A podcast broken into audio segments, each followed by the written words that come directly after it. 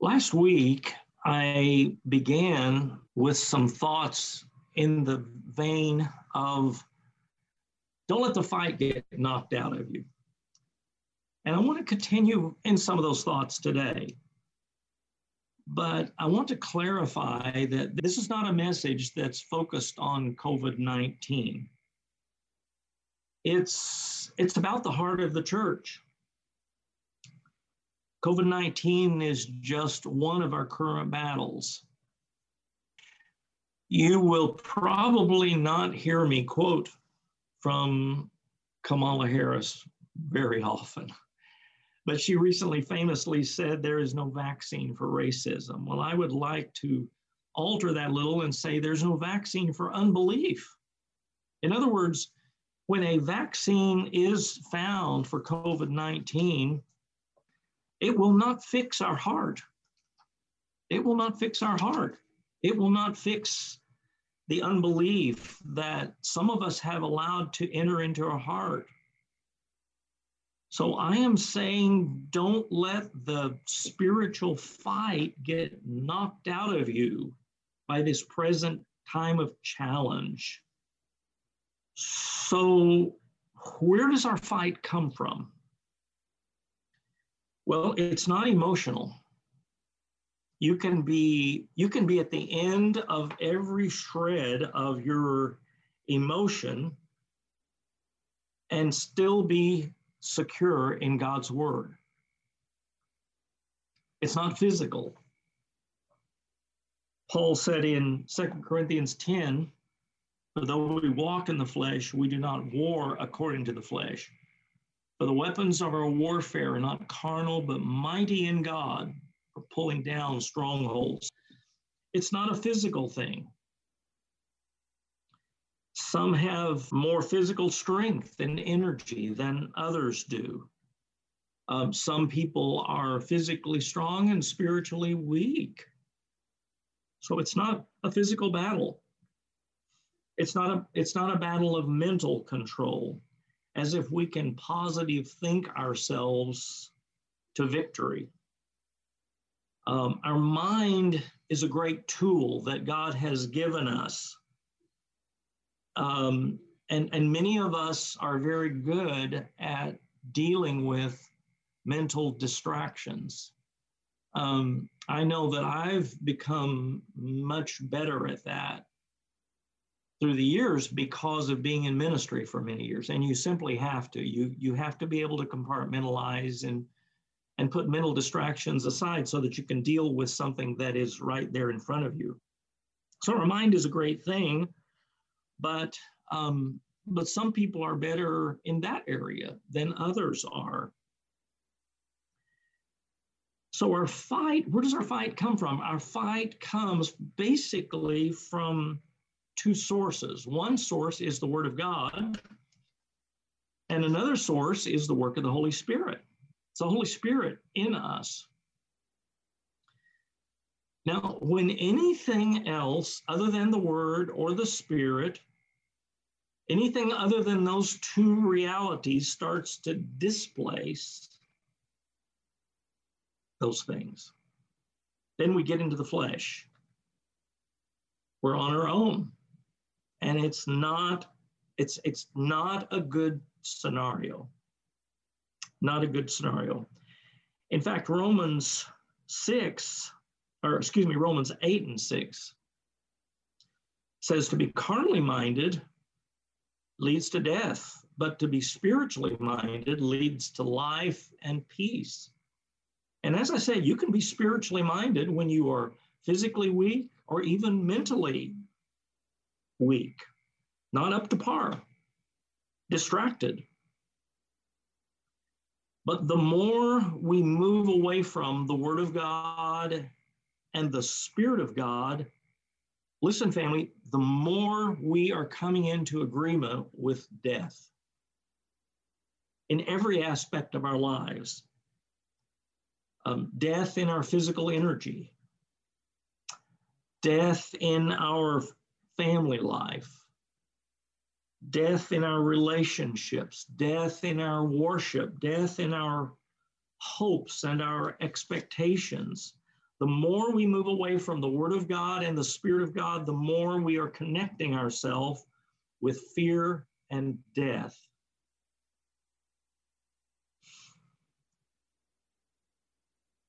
Many of us have prayed for the sick and have seen amazing results. I, I know of people who have a gift of healing, and they can tell you testimony after testimony after testimony of when they have prayed for the sick and had wonderful miracles happen. I know some other people who have been faithful in prayer their whole life, faithful in prayer, and have prayed fervently and fasted also, but have seen much fewer results. They've seen perhaps precious few results. But in a season like today, when an epidemic rages and lawlessness is in full display on our streets and biblical family life is being torn to shreds, oh God, when our babies are being killed by the millions because of laws that we ordained through our voting. Yes, we did it. In a season like this, I hear Jesus asking us the same question he asked his disciples in a time when pressure was on them greatly. I'm going to turn here to John chapter six.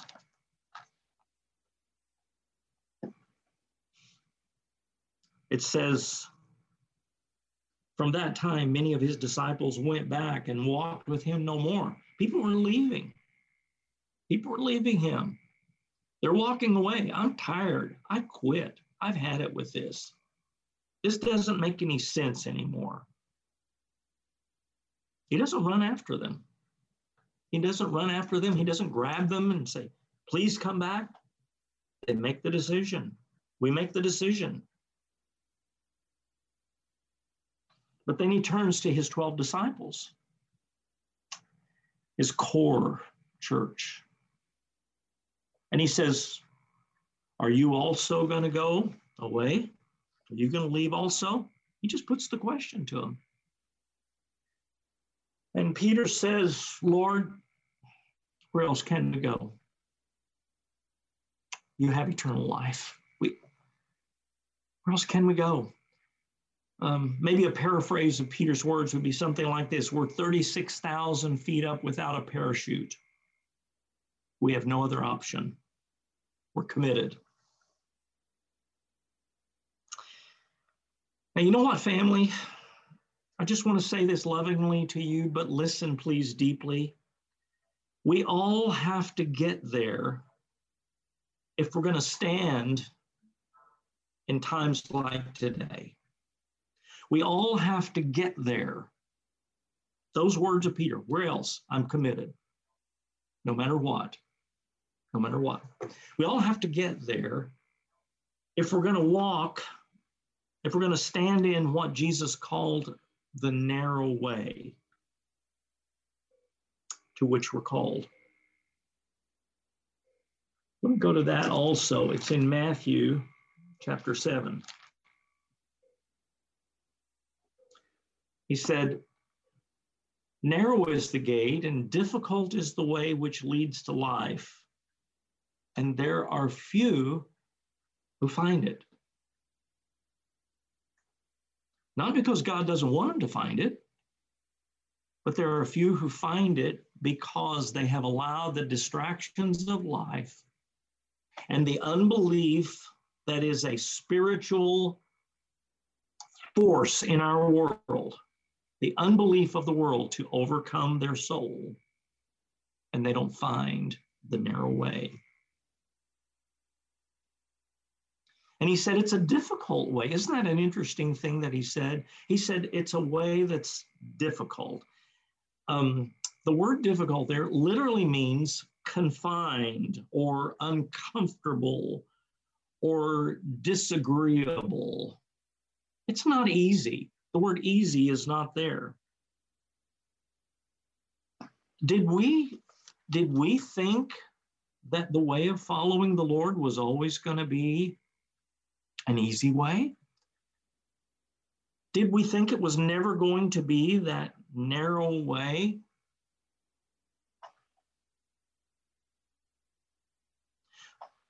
When, when did you make the choice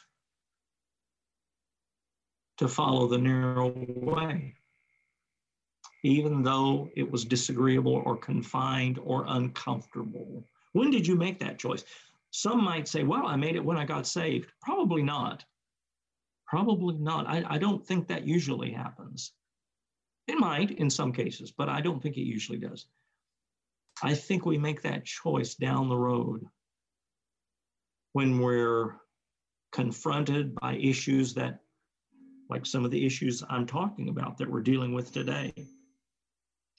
See, it's it, it, it's easy to say, yes, Lord, I, I'm, I'm going to follow you in that narrow way. It's easy to say that when everything's going good. It's easy to say that when the bills are all paid, the car's running good, Um, kids are doing well in school, a husband or a wife is being sweet and kind. It's a lot, lot harder to say it when you're in the middle of a storm. When COVID nineteen is hitting the very bones of your body, like it did Larry Nielsen this past week. But family, if we're not salt and light now, we never will be. If we're not salt and light now, we never will be. I still remember my dear friend, Steve Beto, when he got the bad news of cancer. And he said, I've believed this all my life, and it's got to be true now. Yeah. In Luke twenty-one,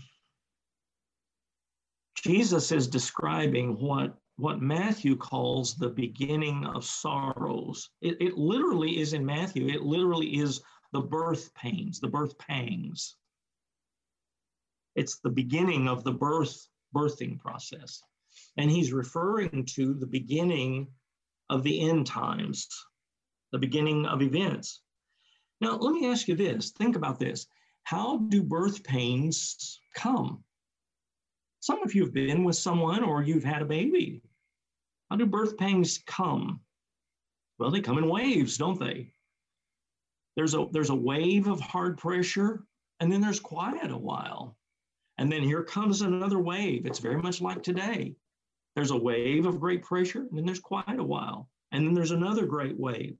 It's not constant pressure, but he says when the birth pains get closer, a birth is going to happen. Something's going to happen. It's an unstoppable flow of nature. You can try your best to stop that baby from coming.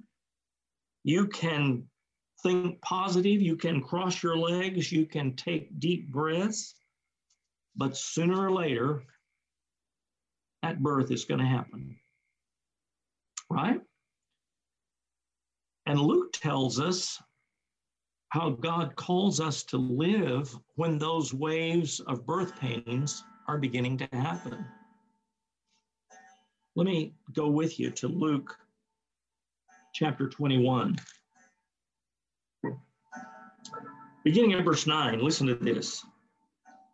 But when you hear of wars and commotions, do not be terrified. Telling us how to live, don't be terrified. By the way, the word commotions there means disorder. I've got this written in my Bible. I looked it up. Disorder, instability, and confusion. Sound like anything today? Disorder, instability, and confusion. Commotions. Don't be terrified.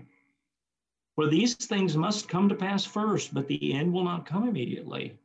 That tells us something. Then he said to them, Nation will rise against nation and kingdom against kingdom. The word nation there is ethos. It means race, literally, races of people. A race of people, one race of people will rise against another race of people. Kingdom against kingdom.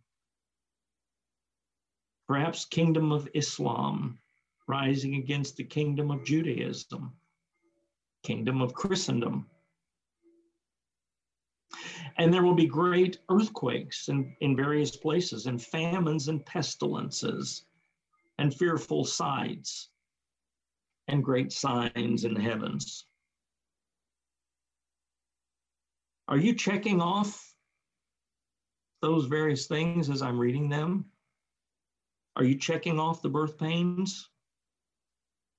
But then he says in verse thirteen, listen to this. It's an amazing statement.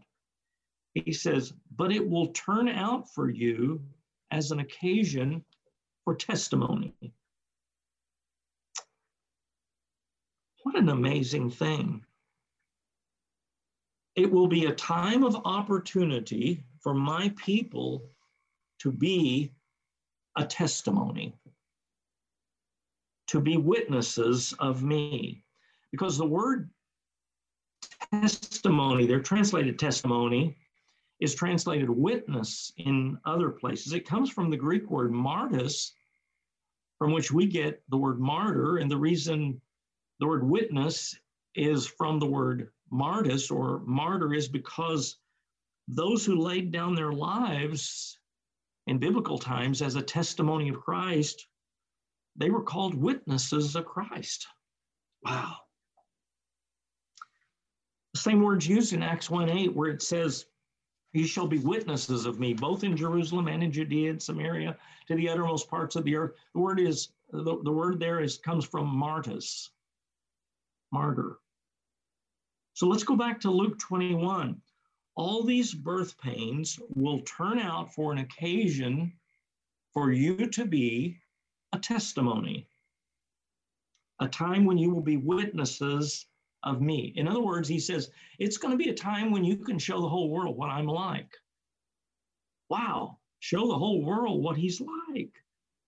Well, what is God like?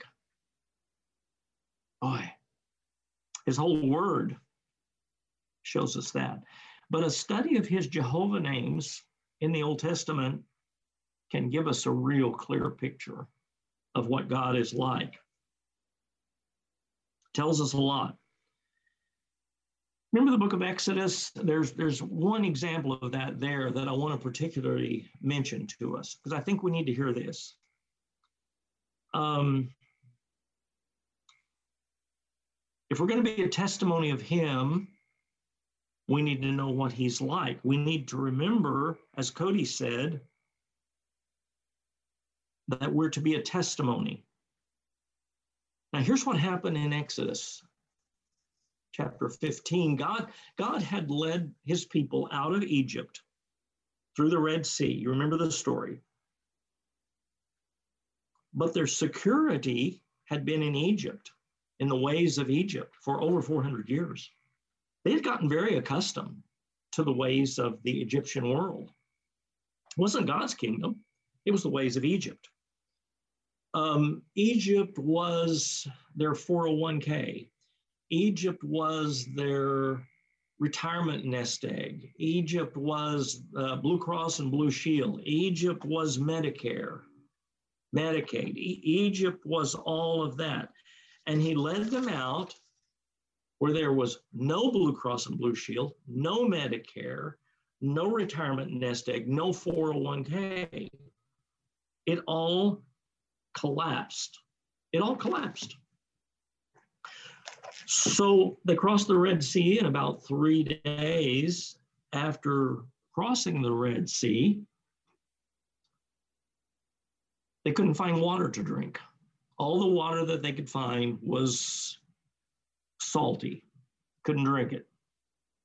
The pressure was on. They couldn't buy water. They didn't have little stores where they could get bottled water. Of course, they got jewels when they went out of Egypt.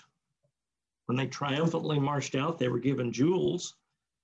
But there was no place to buy water in the desert. It was just them and God and the desert. There they were, having to fight their battles. There was no pawn shop anywhere. Who needs jewels when you need water? See? And of course, they blame Moses for their problems. So God told Moses to throw a piece of wood into the water and it would be purified. It would be made good drinkable water. And so the Bible says this, and I'm reading from Exodus fifteen, first of all, from verse twenty-five. After Moses did that and the water was made sweet, it says, there he made a statute and an ordinance for them, and there he tested them. You see, when God, when God leads you to his statute or his ordinance, you will almost always face, right after that, a season of testing. When you get a conviction, God's word says this, I'm going to believe it. Your heart will be tested. It'll be tested by somebody at work. It'll be tested by something that happens in the news. It'll be tested by something that someone says. It'll be tested from within you, right within your own soul. Something will rise up and say, that's pretty foolish. Why do you believe that? So the Bible says that when God taught them, that God taught them a statute there and he tested them.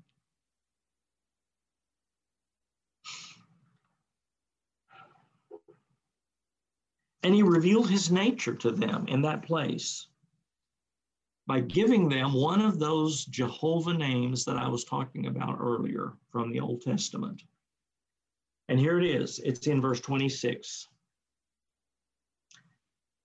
And the Lord said, if you diligently heed the voice of the Lord your God and do what is right in his sight, give ear to his commandments, keep all his statutes, I will put none of the diseases on you which I've brought on the Egyptians, for I am the Lord who heals you. You know what I've come to um, believe about that occasion there? It only talks about the water, but I think the people were worried about their physical condition.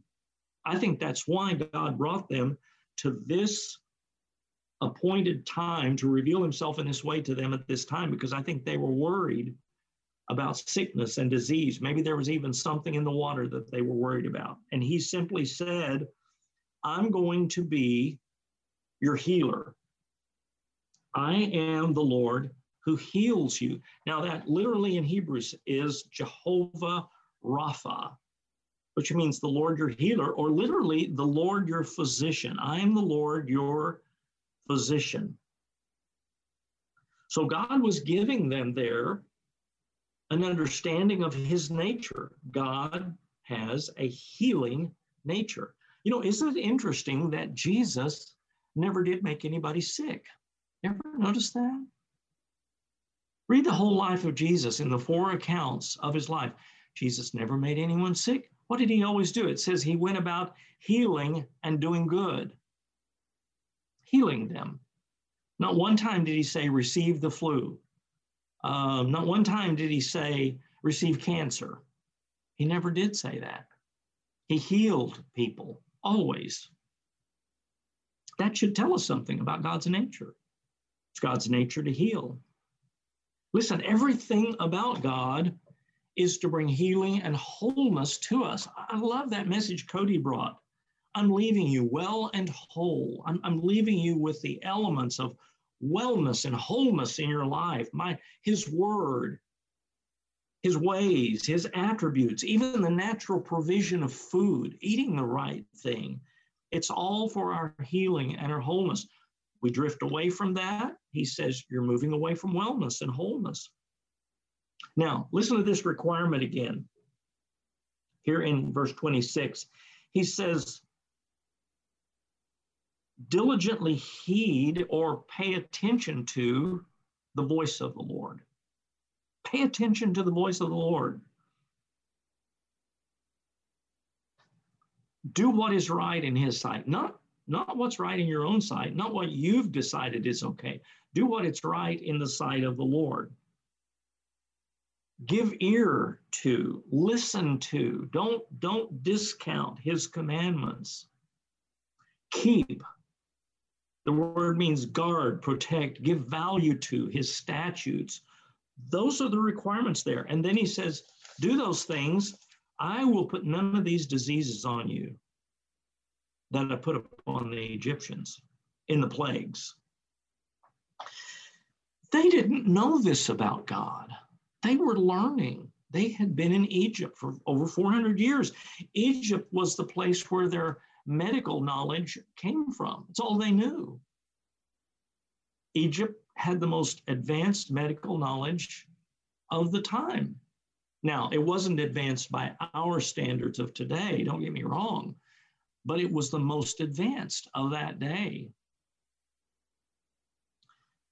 God wasn't saying, I forbid for you to ever go to a physician again.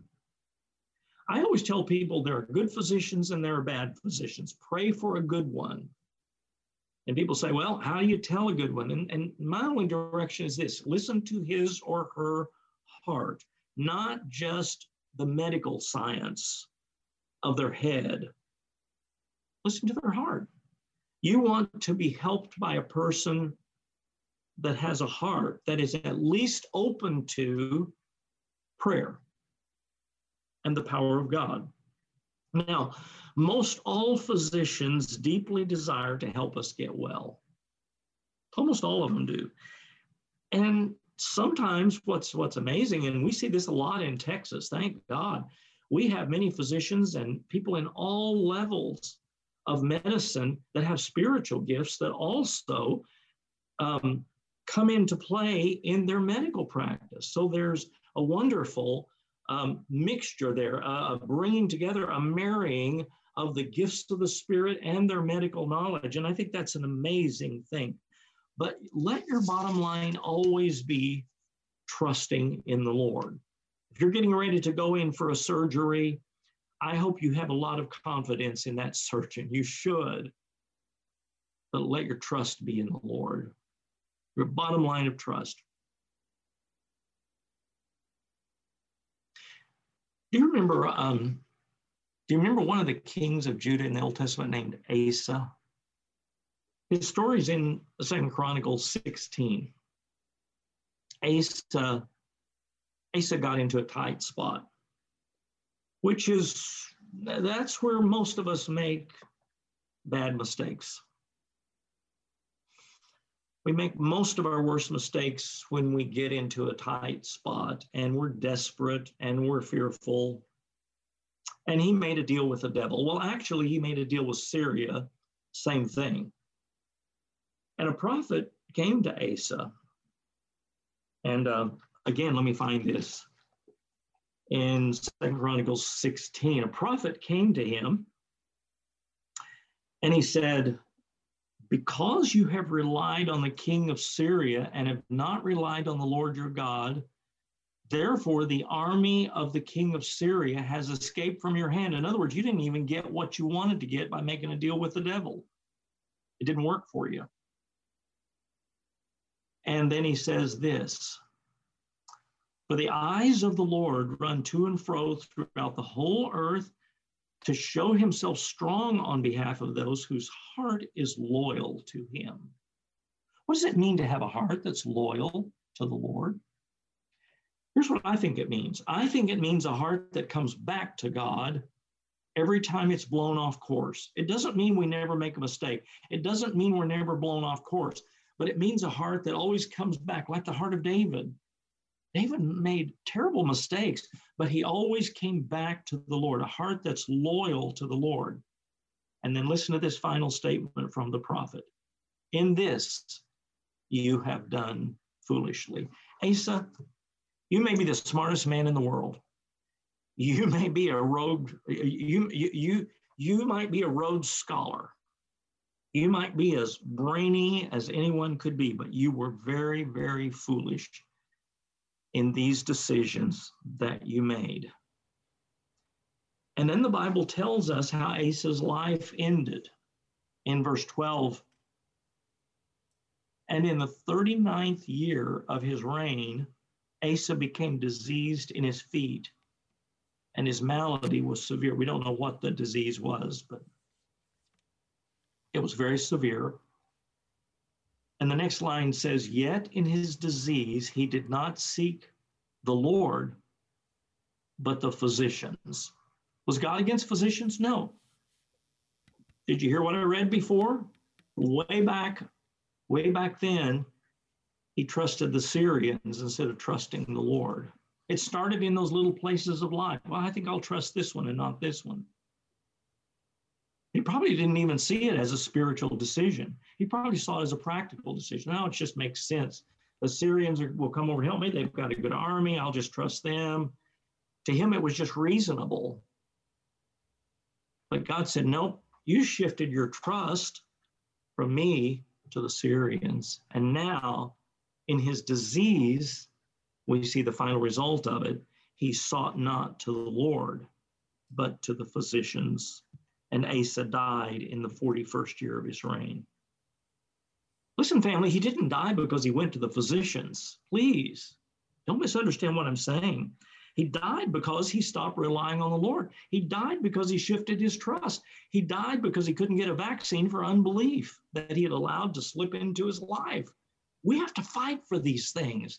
We have to stand for these things. God calls us to be people that stand on the wall like Habakkuk. Habakkuk said, I'm going to stand here until God does something. I'm going to watch and see what the Lord will do. Sometimes we just have to stand there like that. The prophet said, Asa, you need to understand the eyes of the Lord are running to and fro throughout the whole earth to show himself strong in behalf of them whose hearts are loyal to him. And in this, you've been very foolish. Your loyalty has separated from God. You haven't stood in that, in that place that you once stood in.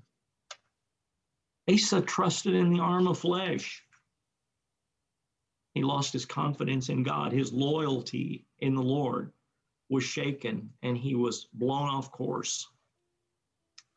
This is the very same message which Jeremiah brings to us in Jeremiah chapter seventeen. Let me read that portion, verses five through eight of Jeremiah seventeen. He says, cursed is the man who trusts in man, makes flesh his strength. He says, this person's going to have problems. This person's going to have problems. It doesn't mean God sat back there and said, I'm going to curse that guy. It means what he did brought about the curse. As one of my friends said, if you keep running red lights, you're going to have problems. You're going to have a wreck eventually. You may think you're getting away with it for a while, but you're going to have a wreck. If we move from trusting God over to the arm of flesh and trusting things other than the Lord, we're going to have problems. We're going to have a wreck. Cursed is the man who trusts in man, makes flesh his strength, whose heart departs from the Lord. He will be like a shrub in the desert. That's like Asa. Shall not see when good comes. He won't even see when good does come. But shall inhabit the parched places in the wilderness, in a salt land, which is not inhabited. But listen to this. Blessed is the man who trusts in the Lord and whose hope is the Lord. For he will be like a tree planted by the waters, which spreads out its roots by the river and will not fear when heat comes, but its leaf will be green and will not be anxious in the year of drought, nor will cease from yielding fruit. Isn't that a great word? What does the tree draw its strength from? Deep roots in God's springs of life that are deep in the soil of hard-won battles of life. The Word of God, the Spirit of God, his roots are down deep in those things, those spiritual realities. What testimony does the tree give in the time of drought? Here's its testimony. Its roots grow even deeper into the springs of life, into the Word of God, into what the Holy Spirit is doing. It's not ruled by fear. That's its testimony. It's not ruled by fear. Its leaf continues to be green and supple. Hmm. And it does not allow anxiety to rule. You may have anxiety. Don't allow it to rule. Let it be like that snake bite. Shake it off. In Jesus' name. Father, right now, we do that. We shake off that anxiety. We shake off that fear. Lord, let the leaves of our life be green and supple. Help us, Lord, to get our roots deep in your word and in the Holy Spirit, to get a grip on those things that are deep in our spirit man, not ruled by the soulish man of our soul that might waffle in the time of battle, but Lord, is deeply embedded in the spirit. Thank you, Lord. Thank you, Lord. We thank you that you are our rescuer. You are our strength. Lord, when we sang that song, Strong God, earlier, I felt your spirit was in it. Hallelujah. Thank you, Lord. Thank you, Father, for giving us strength. And I pray for every person that's been sideswiped by COVID nineteen that's listening to me right now. And in Jesus' name, I say, let the name of the Lord be above the name of COVID nineteen. We speak the lordship of Jesus. There is no disease that has that lordship in our lives. No power. We bow the knee to none of those things. In Jesus' name, you are Lord of our life. Thank you, Lord.